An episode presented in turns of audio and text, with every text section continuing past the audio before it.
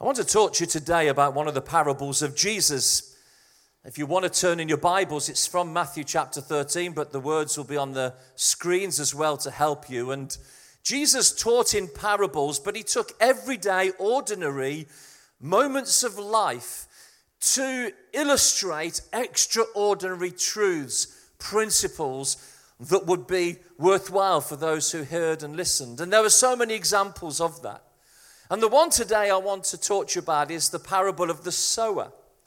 And in the culture in which Jesus grew up and the landscape of his day, farming was something people saw and understood, and whether they had their own small holding or whether the larger farm settings, they were very familiar scenes to Jesus and to those who listened to him. And I'm going to read the first nine verses, which is the essence of the parable that Jesus tells and then we'll have a look at it together. Verse 1 of Matthew 13. Later that same day, Jesus left the house and sat beside the lake. A large crowd soon gathered around him, so he got into a boat. Then he sat there and taught as the people stood on the shore.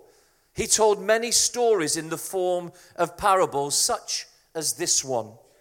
Listen, a farmer went out to plant some seeds. As he scattered them across his field, some seeds fell on a footpath, and the birds came and ate them.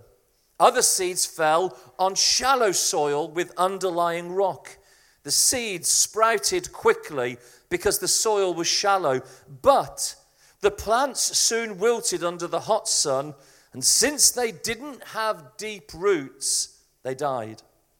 Other seeds fell among thorns that grew up and choked out the tender plants.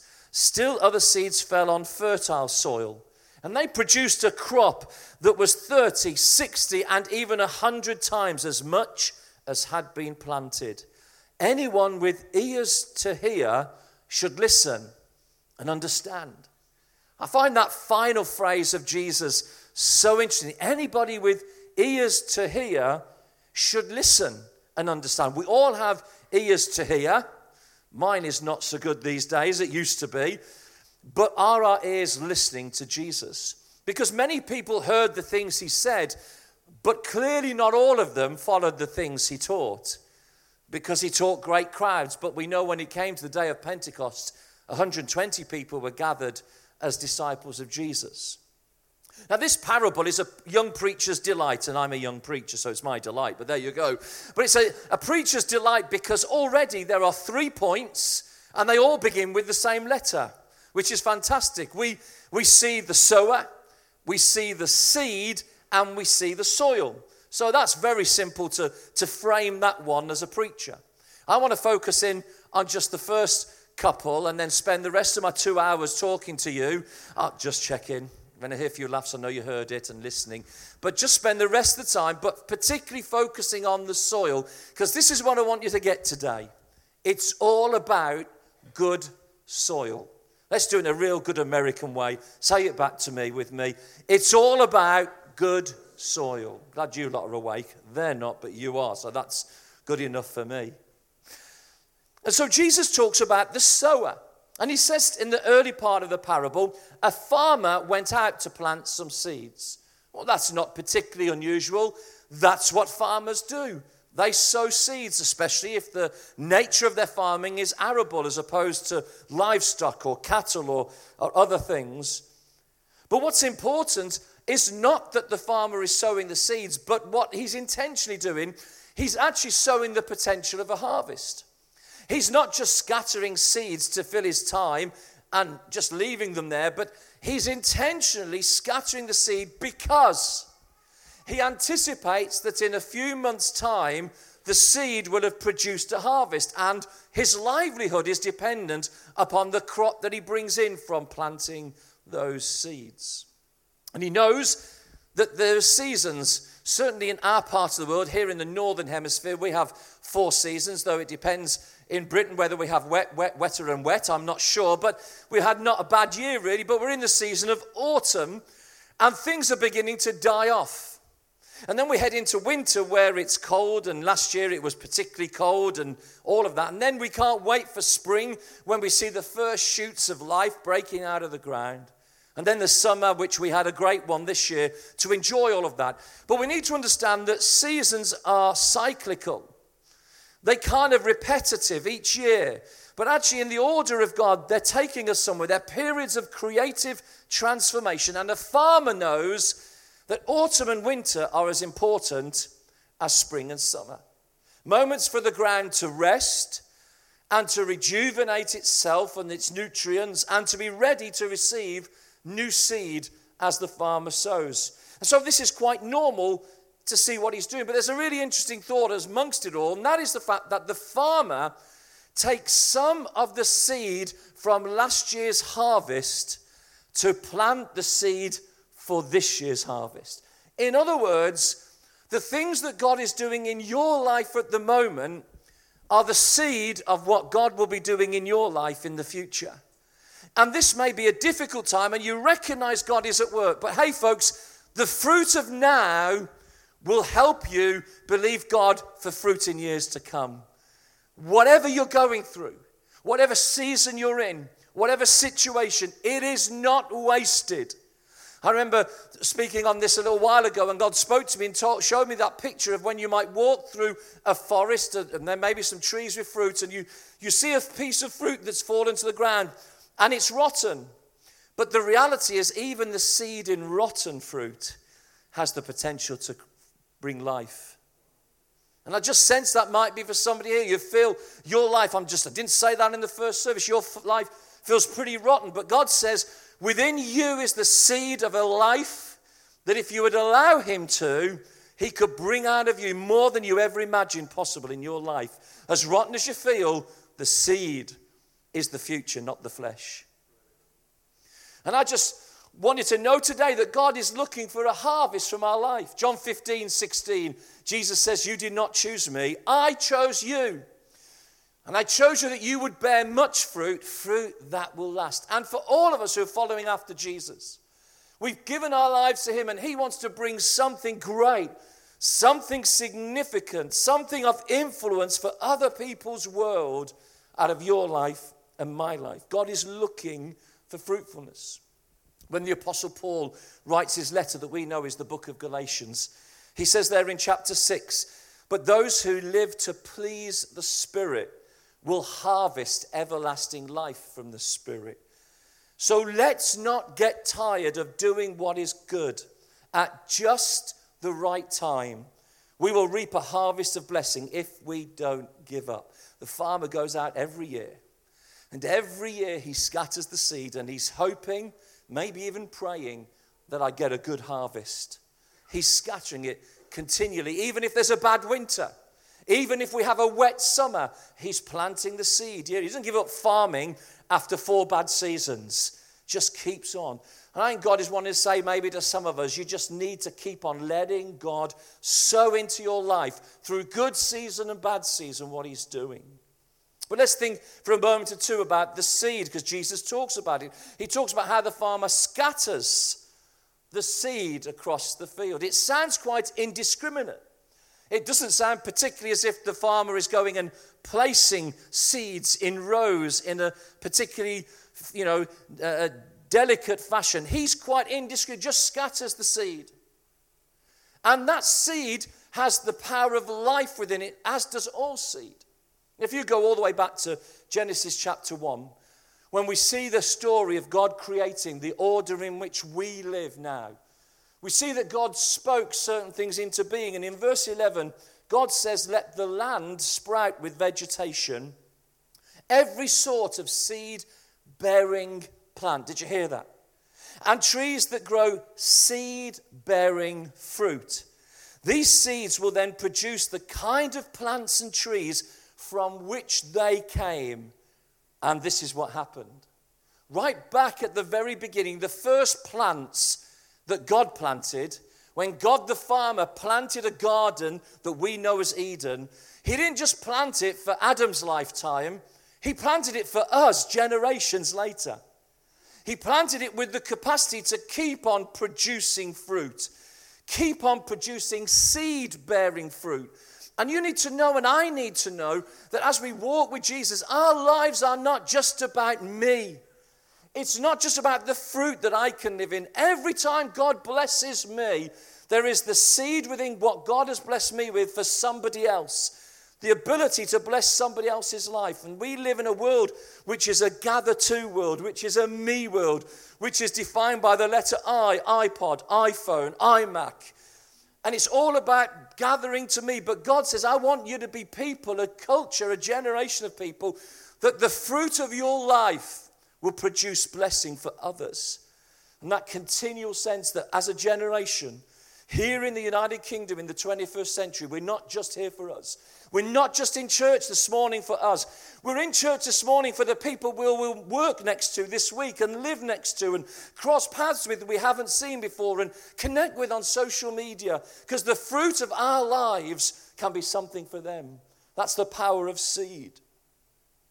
Robert Schuller, who's a a very old kind of American televangelist, one of the original televangelists, he says that any fool knows how many seeds there are in an apple, but only God knows how many apples there are in a seed. Because if I asked you the rhetorical question, what is the fruit of an apple? You might be clever enough to say, an apple tree. But you'd be slightly mistaken. The fruit of an apple is not an apple tree. The fruit of an apple is an orchard. Because within every apple, there might be four, five, six pips. Within every one apple is the potential for six apple trees. Within every one apple is the potential for dozens upon dozens of apples. Somewhere, somebody once planted an apple tree. And then when the fruit came, they planted another one. And years later, kids went scrumping in the orchards that they were planted. You see, what God does in our lives has greater potential beyond our lives. God wants to do something in you and me that's bigger than us, bigger than anything. He took those 12 apostles and the other disciples around them and he planted a church in Jerusalem on the day of Pentecost. And today, across this planet, as many as 3 billion people own the name of Jesus Christ as Lord and Savior because of one seed that was replanted and replanted and replanted. If you take one seed of wheat and you plant it in the ground, it will produce a stem of wheat with up to five heads on it. And each head will have as many as 40 kernels of wheat. So one seed of wheat produces the potential for 200 other wheat plants. And that's what God does. Remember the story of the talents? The guy who buried his talent comes back and says, I knew you were a master who harvests where you haven't sown. What was he saying? Saying, You are the kind of God who produces from what you have bigger than anybody can imagine. And so Jesus tells us what this seed is. And you may be a lover of Christian television, and you've heard those preachers tell you if you plant a seed of $50 into their ministry, they'll send you a CD that cost them $1 to create. And what a great deal you've got. Well, I don't think that's what Jesus is talking about. Because he says that the seed is the message about the kingdom. So, what is God wanting to plant in our lives as he scatters the seed? He's wanting to plant his kingdom, which, friends, is both about his rule and his reign as well as his blessings. You cannot have the rule of God without the, the, the cannot have the blessings of God without the rule of God. It doesn't work like that. Seek first the kingdom of God, Matthew 6 33 and his righteousness, and everything else will be added to you. Let God plant his rule in your lives, and the blessings flow as a result of that. And God wants to plant his kingdom in us so that his kingdom life grows. And his kingdom is about life and peace and joy and hope. In fact, Paul, when he writes to the church in Rome, says in Romans 14 that the kingdom of God is not a matter of what you eat and drink but of living a life of goodness and peace and joy in the Holy Spirit. Anybody up for a bit more peace and goodness and joy in the Holy Spirit? Because I certainly want that kind of fruit. The fruit that Paul says in Galatians 5 is love, joy, peace, patience, kindness, goodness, gentleness, faithfulness, and self control. And he says you can have as much as you want. The NIV says, against such things there is no law. You can have as much of the fruit of God as you want. But it starts with the rule of God in our hearts, the kingdom of God within us. And that's what Jesus is scattering in your life and my life today. That's what he's sending in our direction. But I want to talk about the soil. Lots could be said about the seed, it's a huge theme. But I want to nail it really in terms of what does the soil need to look like to actually make the most of the seed of God's potential in us and through us. And when we look at the soil in this particular story, we find it fell in four different locations. Some fell on the footpath, some on the rocky places, some among thorns, but some on fertile soil. Four locations. But in three of those locations, there was no harvest. Nothing came of the seed in three of those four locations. And it was all to do with the soil because in one, on the footpath, there was no soil. In the second, on the rocky places, there was just a little bit of soil. And in the third, among the thorns, there was infected soil. And here's what I believe Jesus is saying. Here's what I'd love you to be able to take home and live out in this week ahead. And that is this that the potential of the seed is dependent on the quality of the soil the potential of the seed is dependent on the quality of the soil. And that soil is you and me, it's our hearts and lives, it's our soul, it's our inner person. We are more than the people we see sitting alongside of us. We are eternal beings living in physical bodies. We are a soul. We have emotions. We have thoughts, a whole range of them through the course of any one day. And as a result of our thoughts and our emotions, we make choices in life. That's the soul. We live out of that place. It's like a, a, a you know, anybody else a fan, a fan of the Great British Bake Off? Oh, thank you, Andy, for responding there. You take a mixing bowl, what you put in will determine what comes out. And it's like our lives are a mixing bowl of our emotions and our thoughts, and that's our soul, and that's the soil where the seed of God is being planted. That's where God is trying to live and rule and reign in the very depths of who we are. And I think there's a few things Jesus tells us that should be the condition of the soil of our souls. And the first one is this that it should be soft, not hard. He tells us that some seed fell on a footpath and the birds came and ate them. And some folks, and maybe it's one of you, maybe what I'm saying really hits you today, but some people are resistant to God. They've hardened themselves off to God. And in most cases, in my experience, it's not a choice, it's as a result of the effects of life, the pains, the disappointments, the hurts of life. It's like they once were a tender soul, they once were soft soil for the things of God, but there have been people with heavy boots of criticism and heavy boots of judgmentalism and heavy boots of accusation and heavy boots of all kinds of things have trodden down the soil of their hearts. It's become hardened.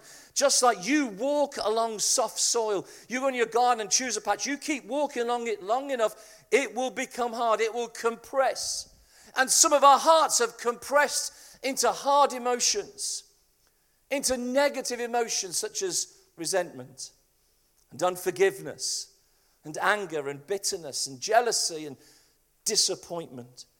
So when God is scattering, as He is this morning and at other great intervals in our lives, not just Sundays, and He's scattering the seed of His kingdom, His life and His joy and His hope and His peace and His goodness in our direction, it just hits a hard surface. Of course, the danger of that is it just becomes a prime target for the enemy. And Jesus talks about the birds that came along and they, they stole the seed. But on another occasion, he tells us that the thief, talking about Satan, our enemy, the thief comes to kill, to steal, and to destroy. But I have come that they may have life and have it in all its fullness. So the thief is looking for hard hearts. He's looking for hearts that resist God, that maybe go through the motions of church. I've done that, folks. I'll be really honest with you. I've nothing to lose, nothing to gain from it. I have preached with a hard heart. I have led worship with a hard heart. I've been struggling in areas of my life and I've just gone through the motions. Of over 30 years I've been a Christian leader, and there have been moments, not every year, thankfully, not every, all of those 30 years, but there have been moments where things have happened. I've been disappointed, I've been hurt, I've struggled, and there's been a hardness, and you plow on through. God speaks to the children of Israel in the Old Testament through the prophet Hosea in Hosea 10.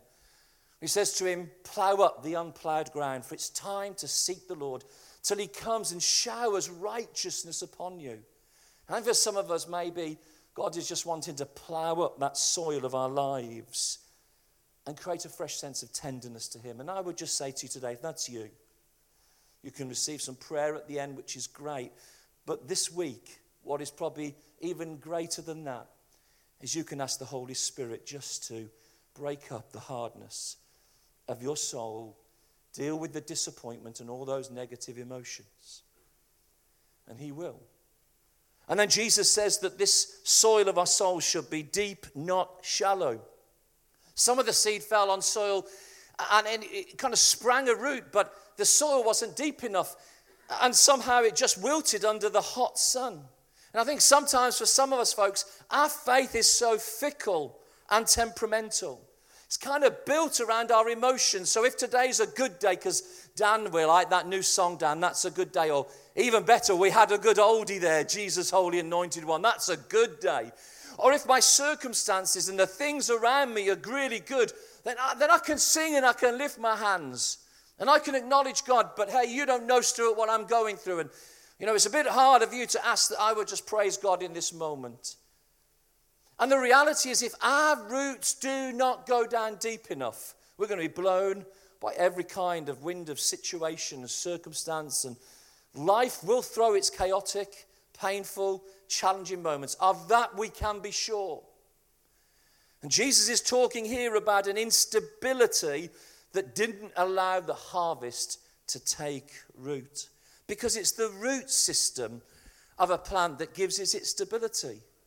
It's the roots that have gone down, they've found some water beneath the surface, they're providing some strength so that, yes, the branch, the tree, the plant, the bush may sway, but the depth of the root gives stability, whatever the external conditions. I wonder if I gave you a tape measure and asked you to measure the height of a tree. I'm guessing that what most of us would do is place the beginning point of the tape measure just where the trunk meets the ground. And we measure to the top of the tree. We'd say it's X feet high. But actually, that is not the height of the tree. If you want to measure the height of a tree, you've got to find the furthest root.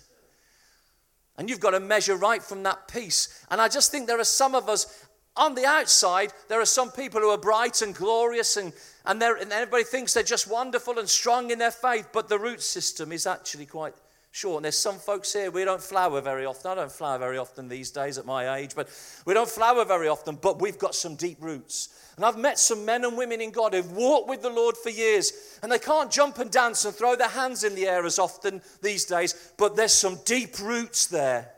And they've stood strong in through all kinds of challenges. They're the kind of people I want to know about how did they get their root system to grow that deep. And I tend to find there men and women who say, Well, I've leaned into Jesus and I've known what it is to spend time with him. And I've known what it is to submit my heart and will to God's word and his spirit in me. And all of us can think of somebody just like that. Jesus used another metaphor, another picture. He talked about two guys who were building houses, and one went and built it on the beach. And he just built it up. But another guy, in the New Living Translation in Luke, he says he dug down deep. Dug down deep. And the depth of the foundation is what creates the stability of the building. If you want to build a skyscraper, you're going to have to build deep foundations. You have to pile those foundations down. Because if you want to do something great for God, you're going to have to go deeper with Him. You're going to have to have deep foundations. And in those, sometimes we see those huge skyscrapers, think, goodness me, how does the wind not knock them over? It's not the above ground construction, it's the below ground foundations. And Jesus says he wants hearts that run deep. And I wonder if your devotion and commitment to God run deep, or does it just evaporate the moment a challenge comes along? Put the Bible to one side I'm not going to church on Sunday. I'm not going to life group. I'm, I'm not going to think, I oh, just, God, why, why, why me, why me, why? There's a guy called Habakkuk in the Old Testament. It's just a very small book of three chapters. In the first couple of chapters, he just keeps asking God questions. Why? Why are the, the unrighteous seeming to do better than me? Anybody else thought that? Why do they get a pay rise? Why are they doing better? Why can they afford a conservatory and we can't? Why can they go on holiday to Tunisia and we can't get even to jolly Teignmouth or something? And he gets to chapter 3, and something turns in his heart. At the end of chapter, he says this You know, though the fig tree does not blossom, and there be no fruit on the vine, though the olive crop fails, and there's no vat, no wine in the vats, yet will I rejoice in the Lord. I will joy in the God of my salvation. He goes on to say, He makes my feet like the feet of a deer. He takes me onto the high places. What Habakkuk found out was the questions will not determine the depth of your faith. Sometimes you have to believe, sometimes you have to hold on, sometimes you just have to trust. It's like the disciples in the boat. The boat is being tossed to and fro on a storm, and they say to Jesus, Master, don't you care if we drown? But Jesus had already said, Let's go to the other side. He'd already said it. He was not going to swim, he was going to sail. But it was about sometimes in those moments, the depth of our faith determines the strength of our conviction. And the final thing I want you to see is about oh, two more things. I've even got ahead of myself. Two more things. Number one, they need to be healthy, not infected. This soil needs to be healthy, not infected. Because some of the seed fell amongst thorns, and, which grew up and choked the tender plants. And I wonder what is it that clutters your life so that it chokes your devotion? Somehow you've, you've started to grow in the things of God. You may have a really stable faith and you may have had seasons of fruitfulness, but those jolly weeds just keep growing up. Those things around your life, those negative things, those irritating things, those things you've given room to around you, those relationships that have grown. And you know that the Bible says that bad company corrupts good character, and you know that somehow there are some things sometimes you don't need to be plugging into. Those things that form part of your private habits, your secret habits, your secret thought processes and actions and the way you live. And every now and again, they just come back and they keep coming back because that's what weeds do. They're negative and destructive things that just keep on growing around us. We will never be rid of them. Wouldn't it be wonderful if, when the winter is over and the spring starts to come, and you green fingered gardeners, of which I'm not part of that gang, I'm sorry to say, and you head out into your gardens, you start to weed and turn over the soil, and you're really excited, and the daffodils are pushing through, and the crocuses are pushing through, and you feel this is going to be a great season. Wouldn't it be great if you could sit back with a cup of tea and a digestive biscuit? Just feeling hungry at the moment, excuse me. If you could just sit back and think, that's it for the rest of the year, the weeding is done. But you're back out there next Saturday morning and you're thinking, goodness sake, the weeds are back.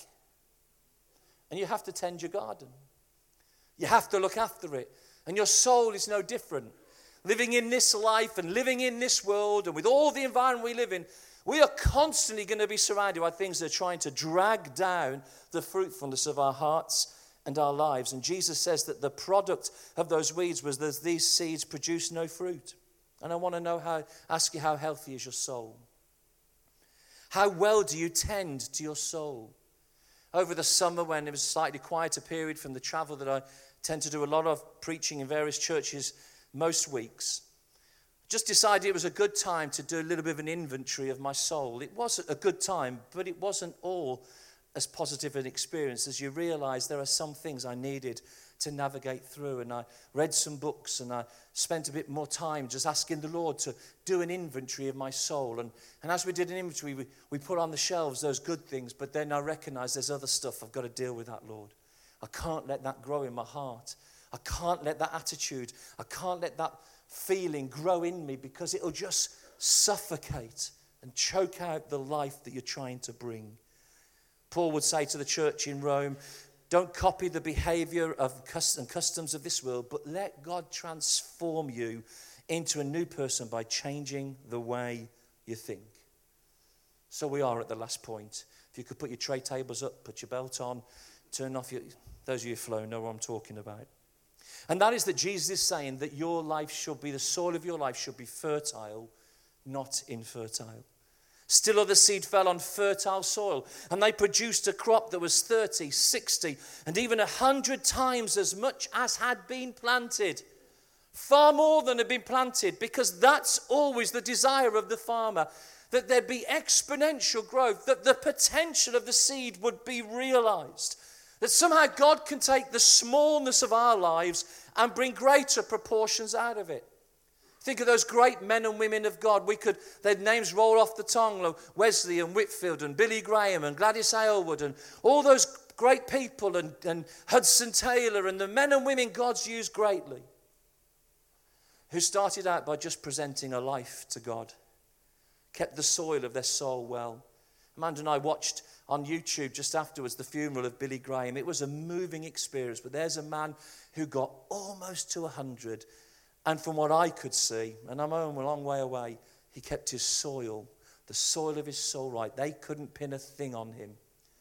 God used him greatly, and there are hundreds and hundreds of thousands of people walking with Jesus today because of one soul that was soft enough and deep enough to receive the seed of God. One of my favorite Bible verses as I begin to wrap up comes from Ephesians 3:20 when it says now to him who is able to do immeasurably more than all we can ask or imagine, according to his power that is at work within us. To him be glory in the church and in Christ Jesus. And here's the question, folks Is your soul in good enough condition that God could plant something small in it but reap something great? Because it's all about good soil. The seed is the same. I was reflecting um, at the end of our first service just earlier that when I was a little kid, we did this most amazing scientific experiment in school. It was stunning. We were given in junior school a plastic strawberry punnet, cotton wool, water, and cress seeds, as some people over 50 like me here. Maybe they're still doing it in school, I don't know. And we put the cotton wool in the strawberry plastic punnet and we put water on and dropped the seeds on and took it home to mum and said, Hey, mummy, look what I've got. And mummy put it on the windowsill in the kitchen. And believe it or not, within a couple of days, these shoots sprouted. You see, the reality is there's nothing wrong with God's seed. Nothing wrong. When God speaks into our lives, it has potential. He merely said, Let there be, and planets came into being. At the mere speak of his word, animals and seas and mountains and trees and galaxies beyond our imagination, his word, his seed is powerful enough. The question is the quality of where it lands. And if you can allow your heart to be tender, to run deep in the things of God, and to keep it uncluttered from the worries and the concerns and the things in this chaotic life, then the potential is far more than you could imagine. Colossians 1 9 and 10, and Dan and the team are going to come back and prepare to lead us on. says, We ask God, and my prayer for you is this we ask God to give you complete knowledge of His will and to give you spiritual wisdom and understanding. Then you will always live in a way that honors and pleases the Lord. And your lives will produce every kind of good fruit. All the while, you will grow as you learn to know God better and better. Let's just bow our heads in prayer for just a moment. Can I just, two things that may be responses that you might want to make today? First of all, there might be some folk here, and you've come as a guest, you've come into church today, and you've never ever understood what it means to completely give your life over to God. We'd love to help you today. We'd love you to know that Jesus has a great promise for your life, an eternal promise beyond this life. He wants to come and live within you as the Lord of your life. And we want to help you in what that looks like. And you can come over to here on your right hand side to the prayer team after we finish in just a few minutes. And they'll be able to talk to you and pray with you and help you know that simple yet profound step of surrendering your life to God. But you may also have picked up something from the simplicity of the words I've spoken that has a deep meaning for your life. And you might want to stand with somebody today before you go home and ask them just to pray for you and help you navigate the next step of living that through in your choices. Again, you can come over, meet with somebody on the prayer team, and they'll help you. Father, thank you that your promise to us is of a life that is overflowing and abundant, that lives in us and through us. And I pray for everybody who's listened so well and kindly to the things I've said would continue to listen to your voice as you speak on in their lives, that we would have soft, deep, and clutter free lives that we can receive the seed of what you want to do in us and through us. We pray in Jesus' name.